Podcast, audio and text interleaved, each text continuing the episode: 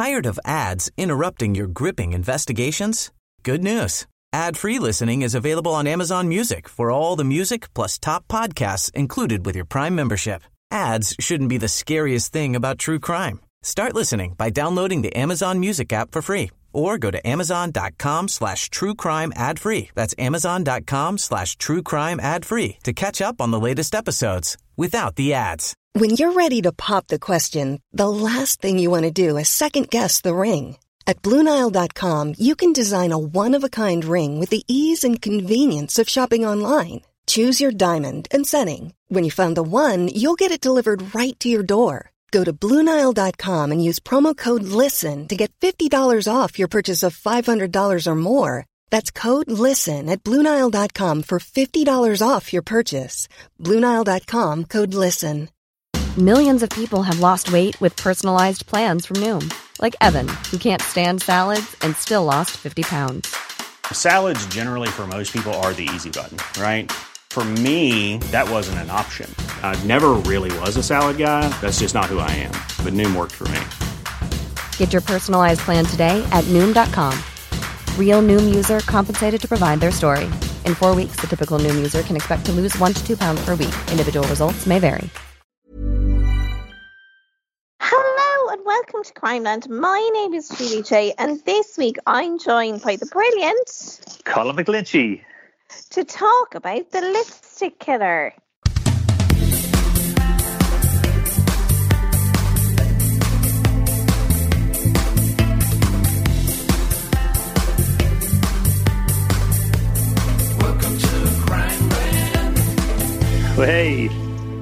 Colin, I said lipstick. I was like, I have to get Colin McGlinchey on to discuss this one. yes, that's it. I, I bought lipstick a few weeks ago. There you go. Not for me, but it's one of the few uh, presents that I can buy my wife that I don't feel kind of like you know intimidated buying because lipstick works. Interesting. Yeah, because it works on a on a on a on a number scale, is my understanding. This is, and you can get the name of the shade, and you're like, yeah, this is what I'm here for. None of this, like, not sure for size kind of thing. Yeah, it's like Rouge number two. You know what I mean? Everyone's there, there, there is no lip size uh, when it comes to lipstick. It's it's a one size fits all. So uh, Do you, know, find you can buy it free from judgment? Uh, I can, well, uh, uh, where was I? I was in the duty free, and there's some shades. I know, I know. Back, uh, I, I insisted on paying the tax. That's how rich I am. No, I'm not. Uh, but but but I, I was like, oh, I want whatever it was, Rouge number 27 or something. And uh, she like took the lid off it, and I was like, it's not for me. Just put it in the bag, and I'm good to go. Uh, so like, I'm, I'm happy. My wife says she wants uh, lipstick. I, I know I can't go wrong. Do you know what I mean? Whereas anything That else, is a great gift, and uh, actually, because I have to say now, you're Mrs. Sarah. She really rocks a nice lippy, doesn't she? Yes, because well, I think that's the the it's it's down to numbers. Everything should be numbered the way lipstick is. It'd be life would be easier. Do you know what I mean? It would be easier. And now I do. I don't want to, you know, set you up for a fall here, Colin. The references to lipstick are fairly minimal, but like there is something in there. So you know, we will we'll take that box for you. I promise. Okay, good. Have good you to know. heard of the lipstick killer? How, did you hear this case haven't. ever? No, yeah, it's, it's an interesting one. Um, I'll, I'll I'll I'll talk you through it now. So it takes place in the 1940s, so like a little before our time, a little. just a little, just a tad. So let me tell you about the lipstick killer. So in 1946, Chicago was a city which was obviously adjusting to new po- post-war reality, and like so many other cities around the world, were kind of attempting to move on from the human rights atrocity, of course, that was World War II. On January the 6th, 1946, the Degnan family were getting ready to go back to school after the Christmas holidays. Betty is 10 and Susanna 6, and Jim and Helen, their parents, put the little girls to bed in keeping with their nighttime routine before later retiring for the night themselves. At some point, Jim hears Suzanne, uh, sees the little six year old, get up and go to the loo, but also hears her going back to bed without any issue. So Jim goes to wake the girls up the following morning, the Monday morning. Betty is up and about, but he notices that Suzanne's door is closed, which is odd as Suzanne is afraid of the dark and as a result always leaves her door open. He goes into her room and his worst fears are realized. Suzanne is gone and the window is open. So the Degnans call the police, and the police arrive immediately. They start looking in the bedroom, of course, which is like the obvious place to look. And one detective notices what looks like tissue, but when he looks closer, he sees that this is actually a ransom note demanding $20,000 for the safe return of Suzanne, which would be like obviously huge money at the time. Yeah. It's a weird way to leave a ransom note. You think you kind of try and leave it in a prominent place. Yes, yeah, absolutely. It's it's a strange one because it seems like they they were actually going to dispose of it until somebody's like, this is actually ransom note. Exactly that. That if you actually are after money, you like I, think, I imagine that's how Fred would leave a note for you, and then be surprised as to why you didn't you didn't find it. Do you know what I mean? he does. Do you know what? He's desperate for writing on scraps of, pa- of paper and receipts.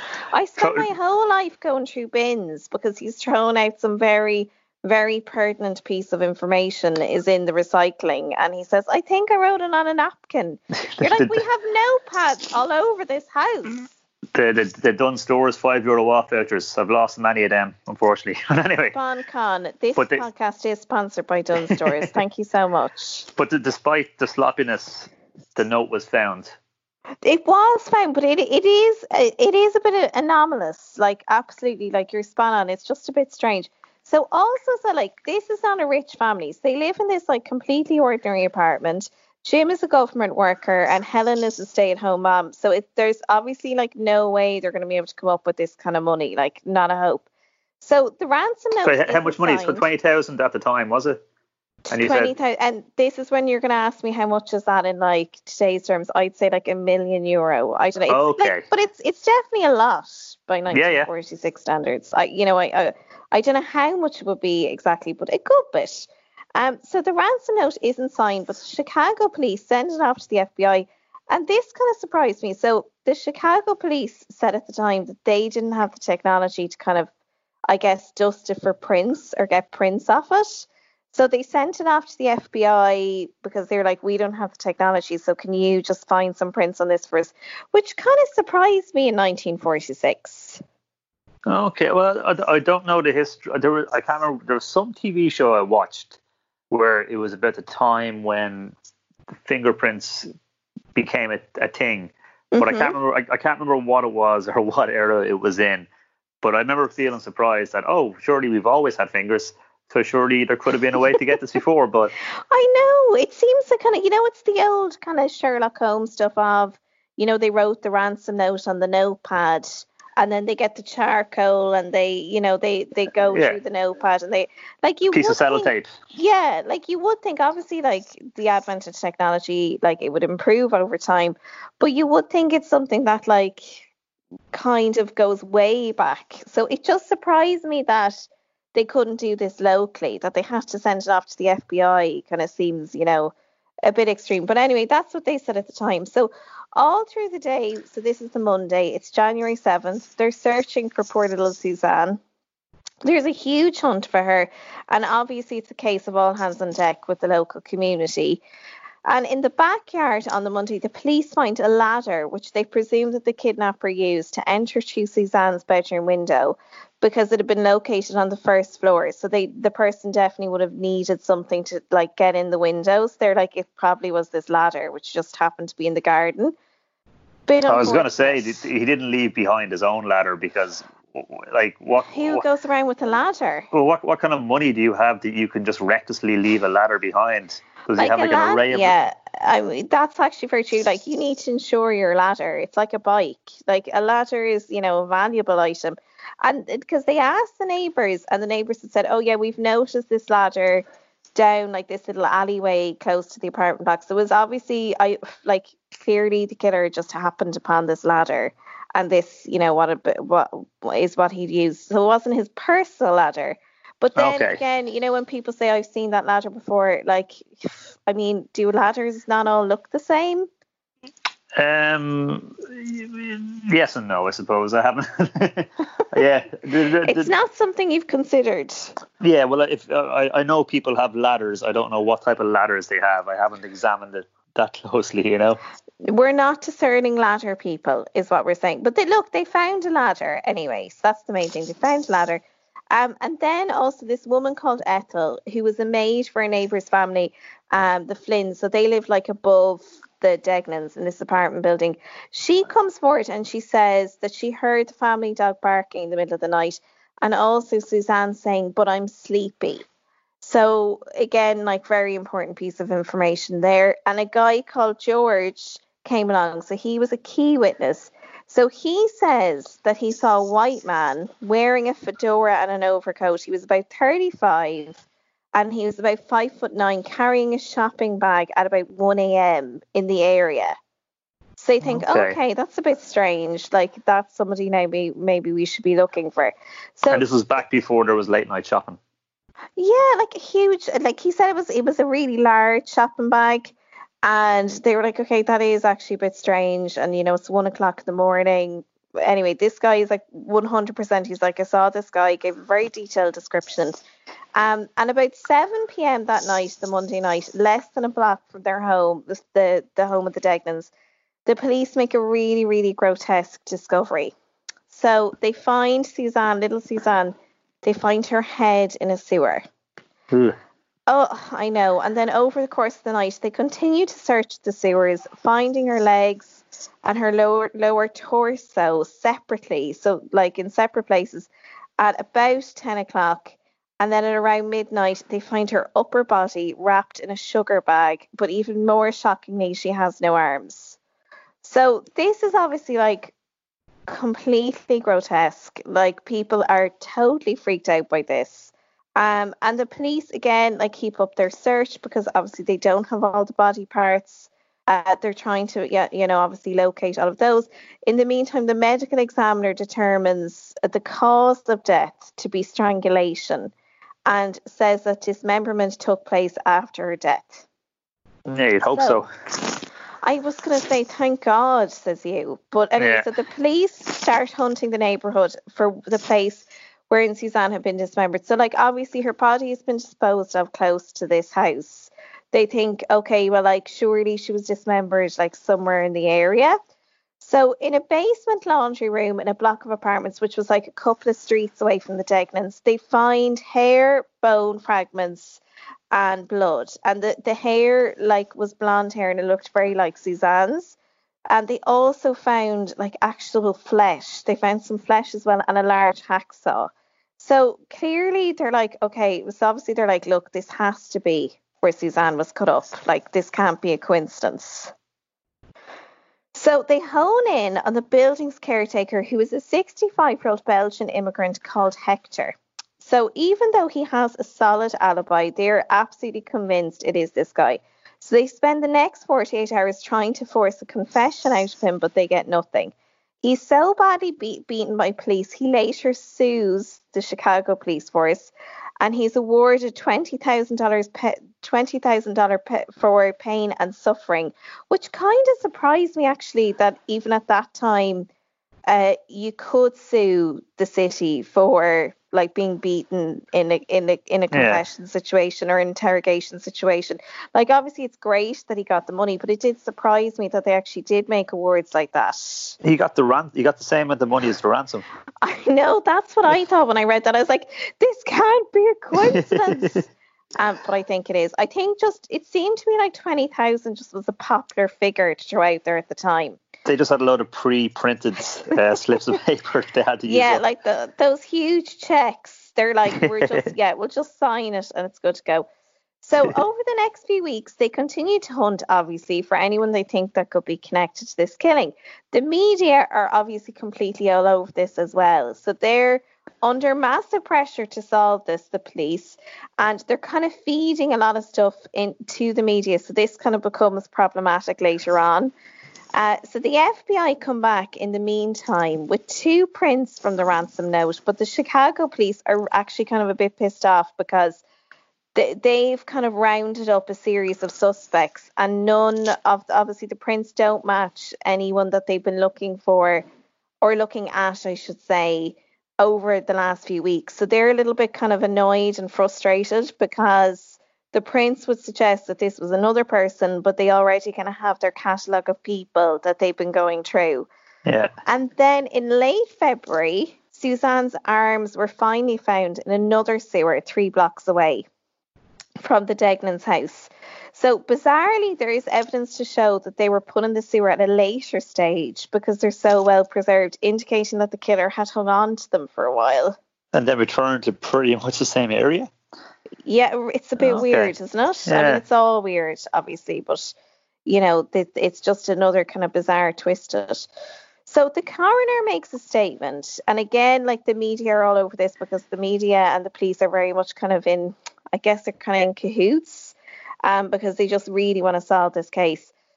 So the, the coroner makes a statement that whoever dismembered her body obviously knew what they were doing because no joints were damaged. So they're thinking the killer was an experienced carver, had some kind of medical experience given the skilled nature of the cutting. Okay. So you're like, okay, that kind of like limits it. You know, you're talking about a bit more of a niche cohort there, like in, in terms of somebody who actually would be able to do this with minimal damage in the process because there were just so many yeah. clean cuts. A surgeon or a very good butcher.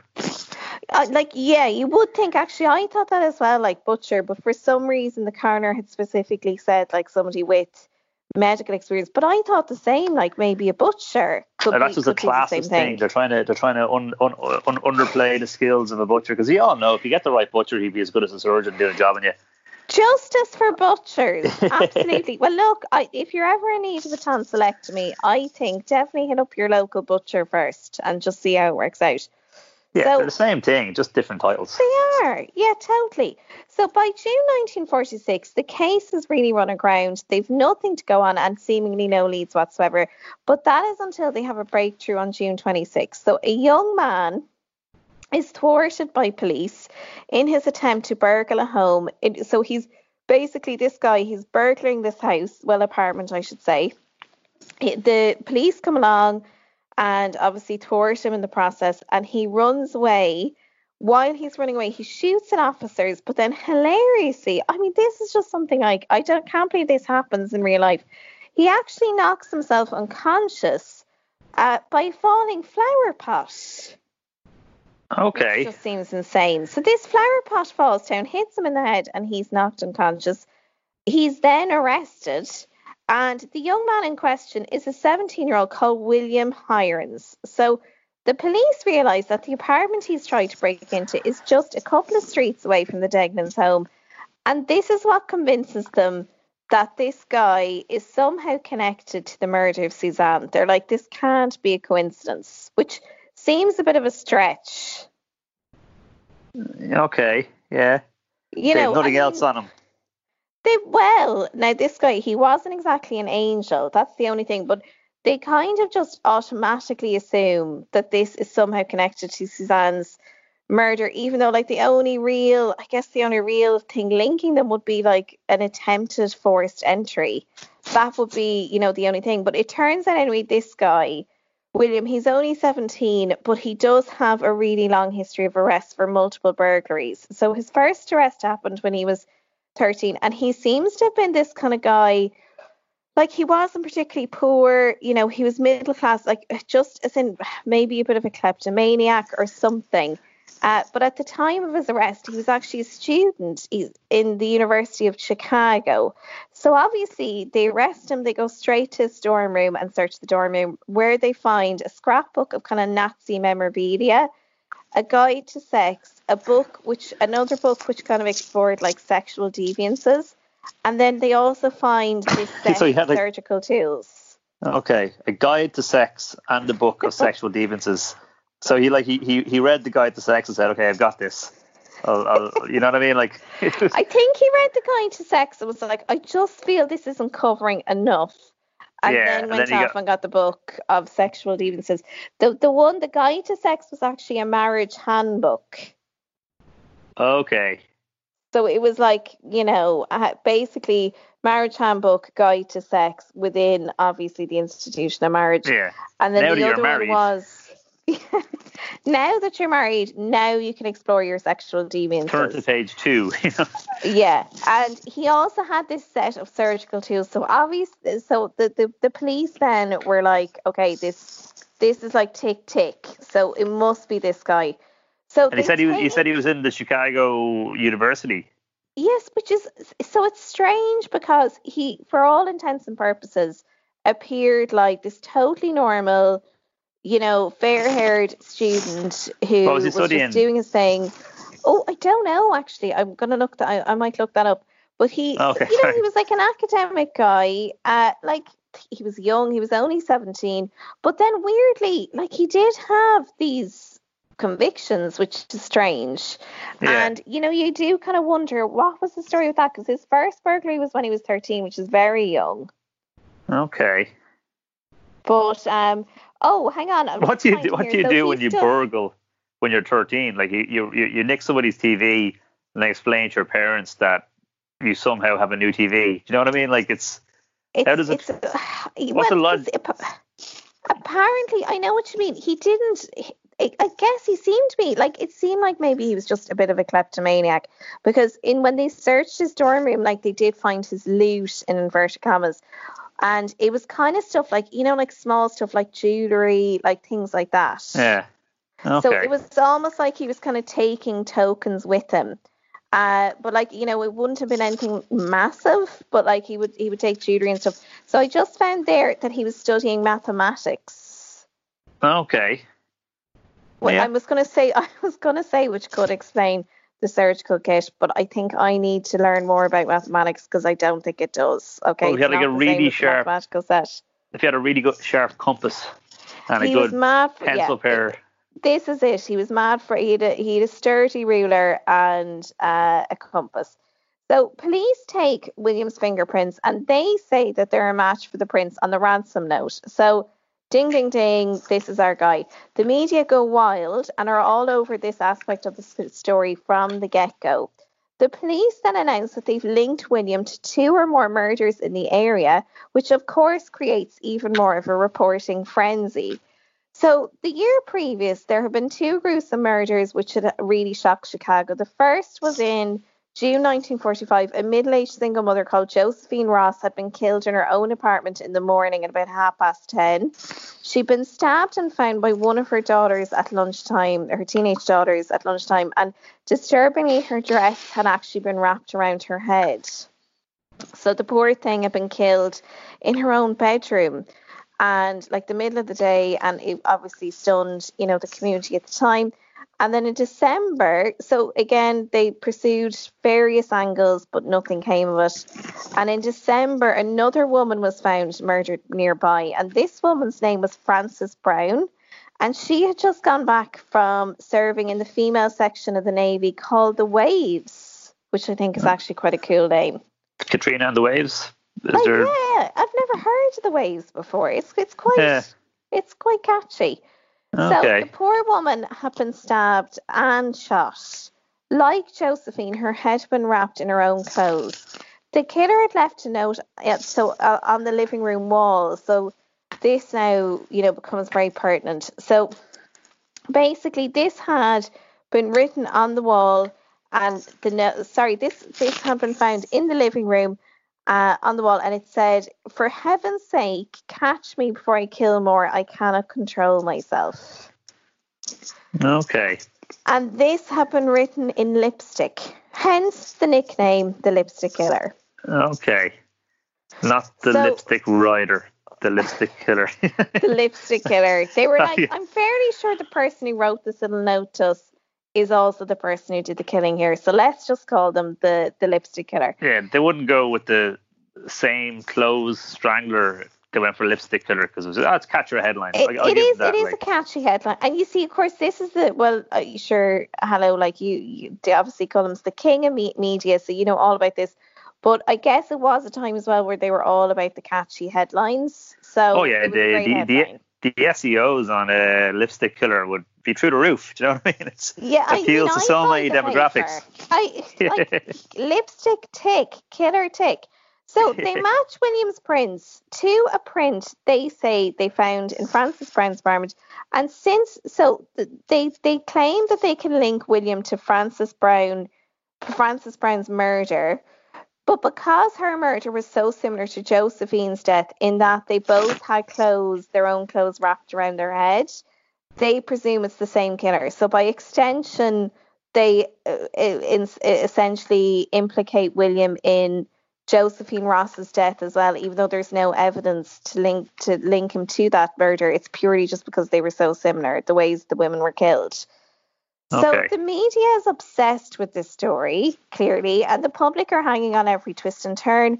Even William's own defense lawyers openly doubt his innocence.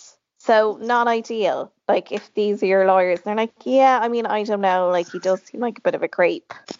like how, how did they reveal that to the media or so to the media and then also when it came to william's trial they talked about the fact like they you know they th- really strange dynamic with the prosecution the state's attorney's office so they were like thanking the state's attorney's office for serving the community so well and putting this person away and all that. It was just really really strange dynamic. Okay. And they they really seem to kind of want to distance themselves from William because I guess as well like at the time you know like the crime uh, certainly especially Suzanne's murder was so heinous yeah. that they were just kind of trying to distance themselves from him and he was seen as this complete social pariah I guess yeah it, it um, never it never goes the other way where the prosecution hint that they might think the defense is innocent I, you see, this is it. Like they always have to be so steadfast. And yeah. the police then asked William to provide a handwriting sample. They tell the media, so again, they're just, you know, in the media's ear the whole time, that his handwriting sample also has the same misspellings that have been found on Suzanne's ransom note. So safety is spelled S A F T Y, and wait is spelled with kind of it's spelled with an E on the end. And to police, of course, this is hugely incriminating evidence. Um, so another thing as well, uh, the, the, after several days of questioning, William is injected with truth serum, where he reveals this alter ego, George Murman, who insists is he, he insists is responsible for the death of the murders. Okay. Again, again, the media really latch onto this. Like, uh, you know, it's a great story. This kind of Dr. Jekyll, Mr. Hyde alter ego tale, and they run with the the truth serum confessions they go into massive detail the public are just lapping all of this up by mid-July, the state's attorney is still denying, though, that William has actually confessed to anything. So what's interesting is, is that the police are feeding all these details to the media, but the state's attorney is like, we actually haven't got a confession here and they really want to get a confession out of this guy, but they're like, this hasn't actually happened. Like, we have not had him say that he's done this, uh, which of course runs counter to what the police have been saying, which is that he has confessed, albeit under this influence of truth serum and via the kind of conduit of this alter ego, George Murman. By truth serum, did I mean like a few pints or like what's the? No, do you know what's? Hang on, I'm gonna find the science behind. You know what's this actual thing? It's like potassium or something. No, well, potassium is what you find in spuds. Truth serum. I like obviously, you know, goes without saying we don't really use this anymore, but it was. Oh yeah, so it, what drug is truth serum? This the one we want. Okay. Um. So the ones used are sodium amytal, pent, pentothal sodium, and then something called seconal. Okay. You basically mix them all together, and supposedly the person tells the truth. But clearly, this has been put to bed a long time ago. At the time, yeah. it was something they, you know, they wheeled out every once in a while, uh, but not the most reliable evidence. Okay, because yeah, if, if, it worked, they would put it in the water for us all to have. Oh yeah, which, you know which what? may be the air. I was gonna say that's my theory about fluoride. It's basically th- truth serum, so watch out. Uh, okay. Now, George, who you might remember, I know there's a lot. There's actually three Georges in the story. So George Murman is this alter ego, supposedly that William has come up with under the influence of this drug concoction, which supposedly makes him tell the truth. Then the, the original witness who had seen a man at 1 a.m. with the big shopping bag, his name uh, was George as well. So he comes along and identifies William as the man he had seen the night of the murder, despite having originally said, no, this is not the guy I saw. Uh, he's now done a complete 180. And he says, yeah, no, this is this is definitely the fella. Uh, on August 7th, William confesses to all three murders. He says he doesn't actually remember what happened, Suzanne, but nonetheless, he reenacts the killing by going into the basement of the apartment block, obviously, you know, accompanied by police as well.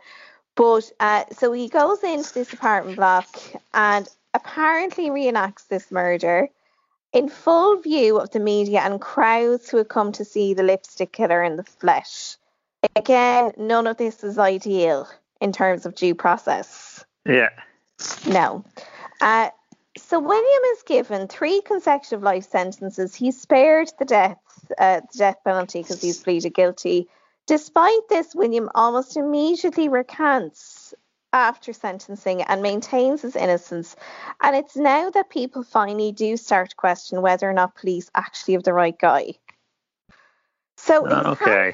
his handful of supporters start looking into the case in more detail, and a couple of anomalies emerge. So it turns out that the Chicago police had deprived William of sleep and food for a week, forbid him from seeing his family for four days, and he refused to allow his lawyer to visit him for six days.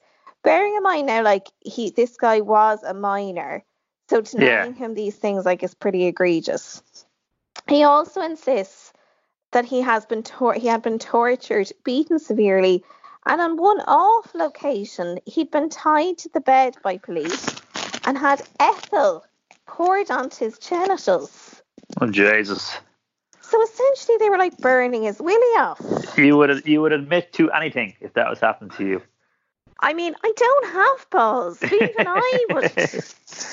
Even I would admit to whatever you want me to admit. Yeah, if it- pouring ethyl on my imaginary balls. Yeah, it doesn't even have to be the balls. It could be it could be a finger. See if I get you got me. I'll what I'll sign whatever. Just just stop. Do you know what I mean? It's I mean, awful. And then we're, I actually think this is worth again, worse again. On the fifth day in police custody, he was given a spinal tap without anaesthetic, supposedly to check for brain damage. But again, like this was, you know, clearly just purely to inflict pain.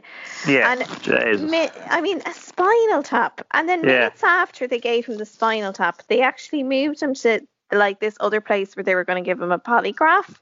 And they couldn't actually perform the polygraph because, like, the young man was in so, like William was in so much agony. So they postponed the test to the following day. And then the next day, uh, so they did they, they did the polygraph the following day. And the police said at the time that the results were inconclusive. But then the two guys who actually invented this polygraph machine, they wrote a book in 1953 and they talked about this case and they said not alone were the results like not inconclusive, they were very much conclusive. And they indicated that William had been telling the truth when he said he was not guilty of any of these crimes. Okay. So pretty, you know, a pretty strong indictment there, really. Yeah. Um, the alter ego theory was also disputed. Firstly, like shock horror, truth system, serum is notoriously unreliable, and a doctor present insisted after the fact that William had never actually confessed to murder. And the written transcripts of this truth serum sen- sen- uh, session were actually kept secret, despite the fact that this is a case which garnered huge media attention and so many other aspects had been fed to reporters. So again, kind of cast a bit of doubt on that. Yeah. And then the handwriting then. So police stressed William's writing was a match, but then this other handwriting expert came along and doubted that this was so. So this expert was a guy called Herbert. And he was the same expert who had said at the trial, "Oh yeah, no, like this is definitely the same person who's written these these notes." But then this guy then had said, "Well, no, actually, like initially I had said that I didn't think it was a match." So in other words, this guy had kind of said, I suppose, what the state's attorney attorney or the prosecutor wanted to hear. Yeah. And, you know, apparently this guy had been brought in after another expert had categorically said that this writing had not been in any way close to William's writing. So, in other words, the prosecutors just kept going until they found someone who told them kind of what they wanted to hear. I get you. Okay. You know, so again, not, you know, a kind of it it just it it just doesn't really paint the prosecution in a good light either. Um, so William insisted that the police had actually like the big thing for me would have been the misspellings. And then William said, Well, actually, the police told me how to misspell certain words. That's what I was Which- thinking. Did yeah. they dictate something or did they specifically have them copy something? Do you know what I mean? Yeah. So this is it that the, he said, Well, they told me to spell the words like that. Again, like completely blowing that piece of, inf- of evidence like wide open. Yeah. And again, you know, the witness then said, like, oh well, if which if clearly, if you know, it didn't match the initial description of the man he saw uh, in the middle of the night. He was like, oh yeah, like when I first saw William, I didn't think it was him, but then, you know, I just, you know, thought about it and. The police talked to me, and I just ended up saying at the trial, "Oh, it was William." So again, the witness element has kind of again been cast aside. The fingerprints experts then said that William's prints were not a match for those found in Frances Brown's apartment. Again, the state's attorney managed to find another expert who would come in and said, oh no, like they're definitely a match.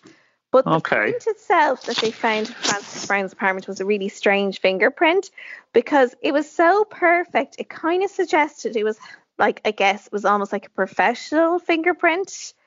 Uh, so it kind of suggested maybe or pointed to the fact that this print could have been planted. Given he had a criminal record, of course, police would have had access to his fingerprints. Okay, I get you. So the ransom note as well was a bit dodged. So Suzanne's ransom note had been passed around a lot, and the print that had supposedly matched Williams was also not deemed to be so by the metric used by the FBI, which apparently demands that you have to have 12 similar points to be concluded a match, whereas Williams' print only had nine. So it didn't actually meet the criteria for being a match, even though the prosecutor in Chicago said, "Oh, this evidence is inconclusive," which, or sorry, this evidence is, uh, this evidence is conclusive, which of course it wasn't. Okay. Uh, so the Chicago police then said, so the FBI, FBI were like, you can't say this is a match because there's only nine points here and you need to have 12. And the Chicago police then said, well, actually, we found a palm print. This is despite them having sent off the piece of evidence because they claim to have the lack the, to lack the requisite print technology. So all of a sudden they're like, we found our own prints, and the FBI FBI are like, no, you didn't. Like this is completely ridiculous.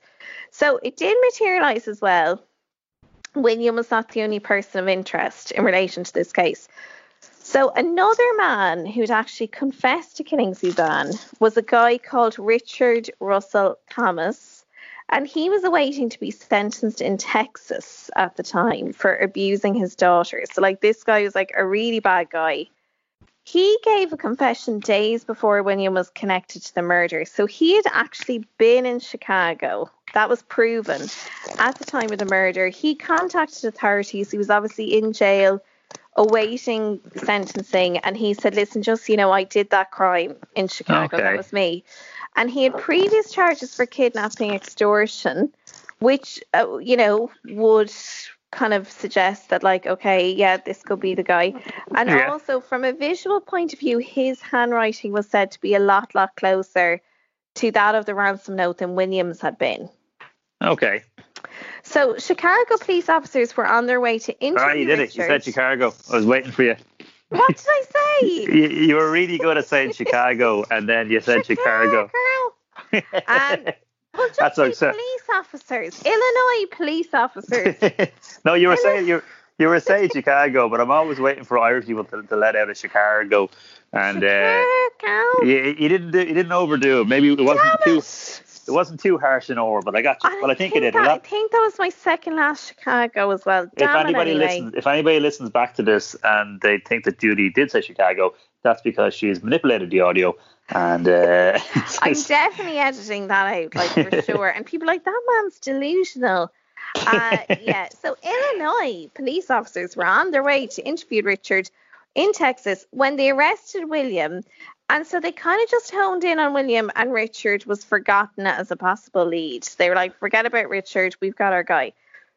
Richard then, after William was charged, like with the murders, recanted his confession actually was after William confessed to the murders, I should say.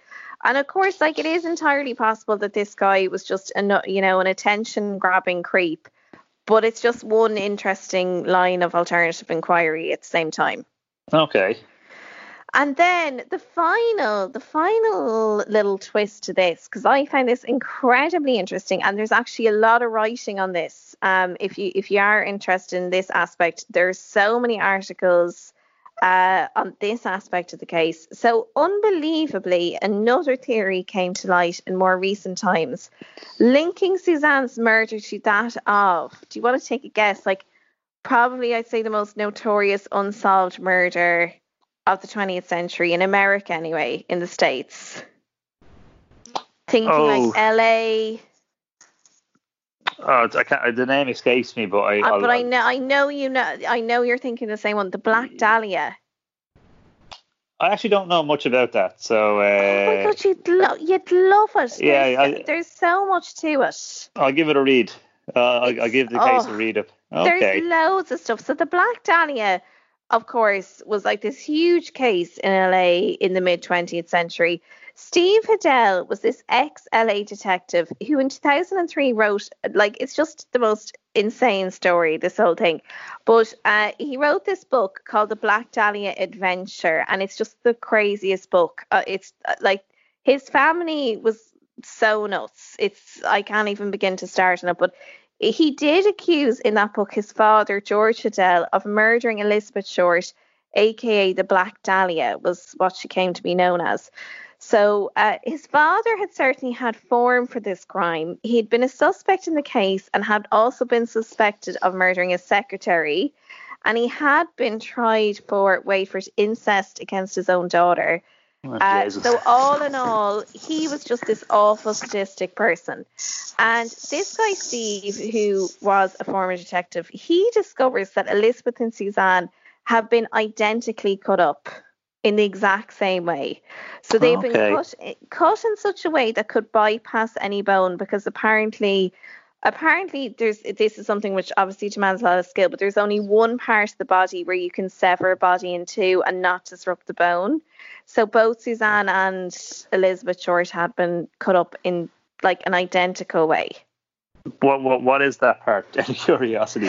I, I think I wonder. It's apparently it's like the bottom. It's it's somewhere like the bottom of your back like below the rib cage but above the hips kind of I, I am not quite sure but i did i was because i was listening to i was listening to a few bits and bobs reading a few bits and bobs and i i think it was something to do with that like lower pelvic area okay um, but it's but it's like it's really precise because it's just you have to just cut in a certain way yeah, so as not just, to disrupt like yeah. the yeah it's rich, but it, it it definitely was like lower. I saw a couple of places and I did listen to something and they were saying like the lower pelvic bottom of the spine kind of area, but I, I couldn't I couldn't be sure.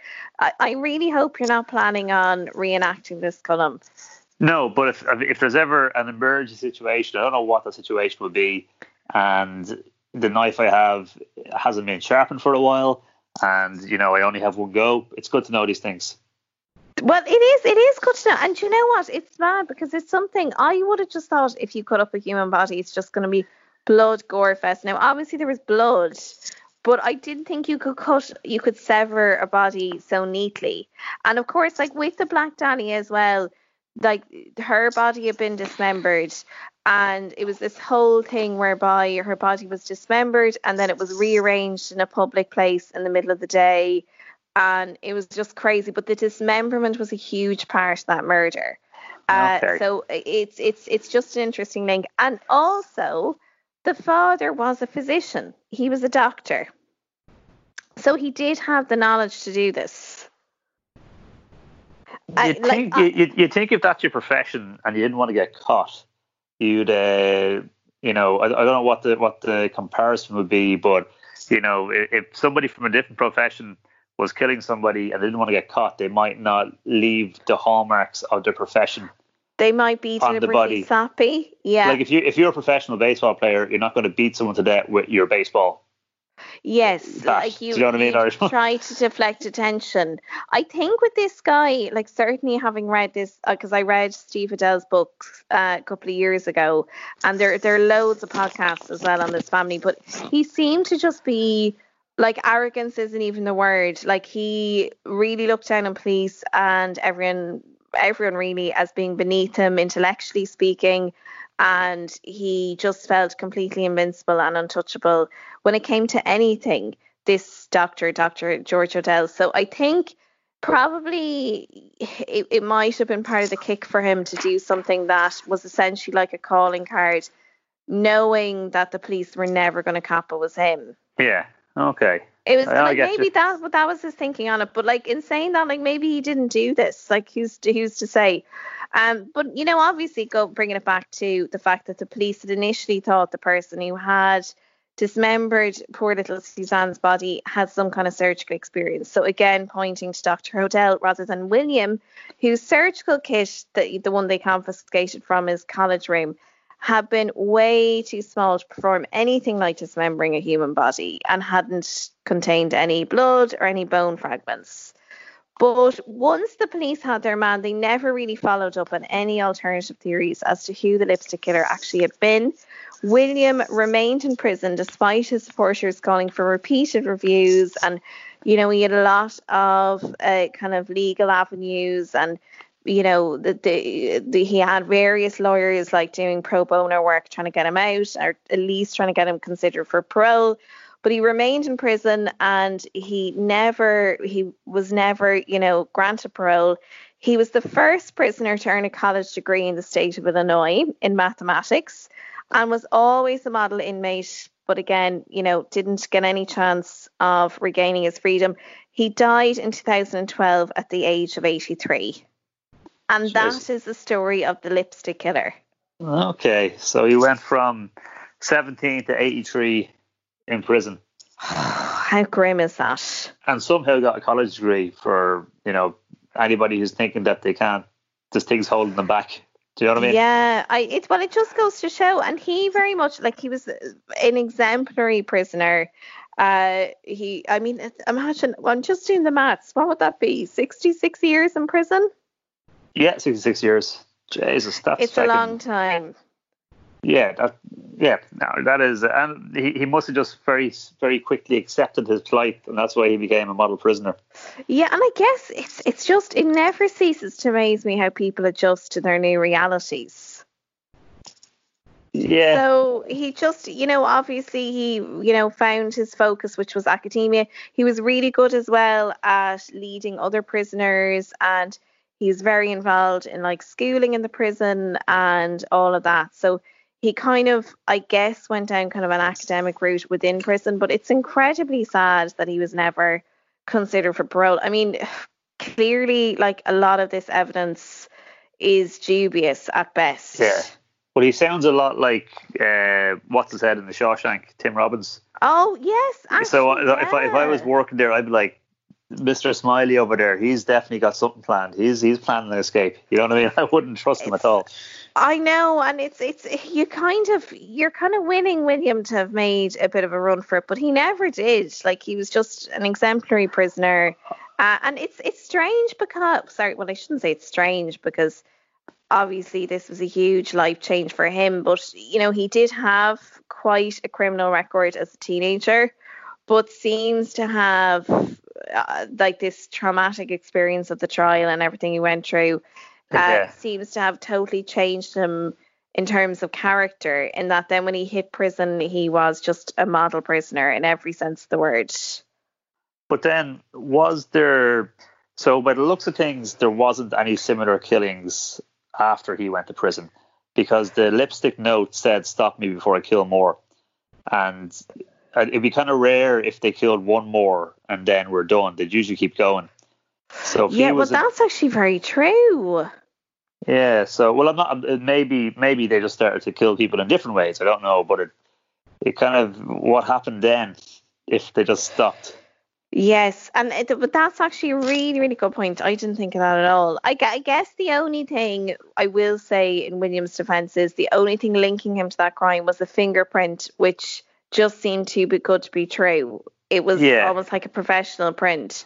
So other than that, and then you know, again, this handwriting expert saying, yeah, it could be Williams, and all these people coming out, out after the fact saying no, like that's not the same handwriting. But I know what you mean. Like, what became of that guy? So he obviously, Yeah. this other fellow had committed, presuming it was a guy, committed these two murders, which were very similar in the space of a six month period. Now, in saying that, there hadn't been because when Suzanne's murder happened in January, so it would have been like, you know, say a month after Frances Brown's killing. Yeah. I guess, you know, during that period yeah, I guess I guess there weren't there weren't any crimes similar to those of say Francis Brown and Jacqueline Ross. It, they were similar and there wasn't anything else like that. Well, he probably was taking a break for Christmas. I But uh, you do wonder though, like it's interesting. But but also it, it's there the, the the the it sounds like there's a big difference in the age between the first two murders and the third one, and the circumstances in the third one, like going into a house that's occupied by a family and stuff. That all feels a bit mad. So And it doesn't like Suzanne's murder, it doesn't really fit with the other two, does it? no, but but uh, yeah, I don't know. It's uh it's kind of sad that he's dead now, and we'll we'll never know. We'll never Should, know. should, should we get justice for the lipstick killer? I mean, like I would think, I think most of the evidence now, when you come back and reassess it, like I think certainly reasonable doubt is there. I'd say so. Do you think part of Uh, it, do part of him being happy in in um in being jail is because he got a sweet nickname, the lipstick killer? like you know, like you, you you could sit down today and say, "That's it. I'm beginning a rap career. I'm just going to work out my name," and you wouldn't hope it anything half as good as that. It's it's So- a pretty good nickname. Yeah, like you kind of be quite content to go. I could live a great life, but I could have a bad name. So this way, I'm living the bad life, but I got a good name. Now, the only thing is, I don't know, does the lipstick killer inspire uh, fear or would it inspire respect from your prisoner prisoner peers? I'm not quite sure the lipstick killer has that effect. That's the only thing. It's very You- catchy, but I, I, I just I wonder how seriously the lads would take it. but it paints the picture of a colorful conversationist. Which you know, if you're stuck in prison for a long time, He's the guy you want to. He's the guy you want to bunk with. yeah. Well, are, are, you, are you gonna, you know, are you gonna, you gonna, do you want to share a conversation with the lipstick killer or with, I don't know, Cinder Block Connor? You know what I mean? It's, uh, I'm, I'm, I'm going for the lipstick. Just just for Cinder Block Connor. I'm gonna have to do that now next time.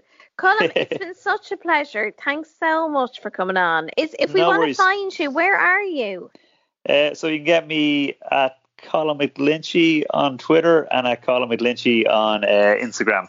I do believe, and then when the hopefully when the pandemic is over, we'll have the Comedy Crunch back every Sunday, Monday, and Tuesday in the Stag's Head. That's the Comedy Crunch at Comedy Crunch. Oh, and it's such Dublin a Crunch. brilliant gig, and we're crossing our fingers now. You'll be back hopefully sooner rather than later. Yeah, hopefully all going to plan. It should be we should be back in, in, the, in, the, in the coming weeks, hopefully. So we'll see how it goes. Go Yeah. on the comedy crunch. Thank you so much, Colin. Thanks No for worries. chatting murder with me. You're the No, best. it's, uh, there's nothing better to chat about. Thanks for that. Thanks so much, Colin. Chat soon. Bye. Chat soon. Good luck. Bye bye. This podcast is part of the Headstuff Podcast Network. Planning for your next trip?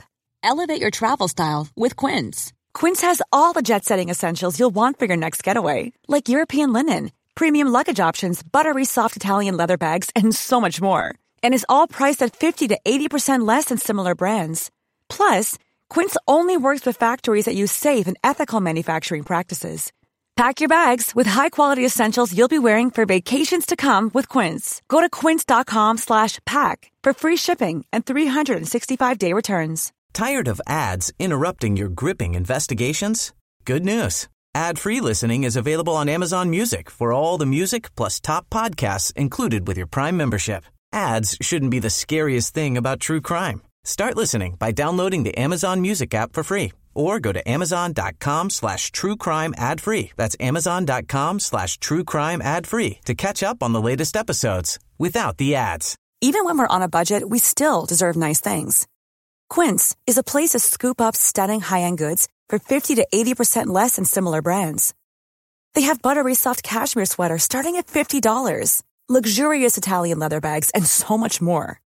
Plus, Quince only works with factories that use safe, ethical, and responsible manufacturing. Get the high-end goods you'll love without the high price tag with Quince. Go to quince.com/style for free shipping and 365-day returns.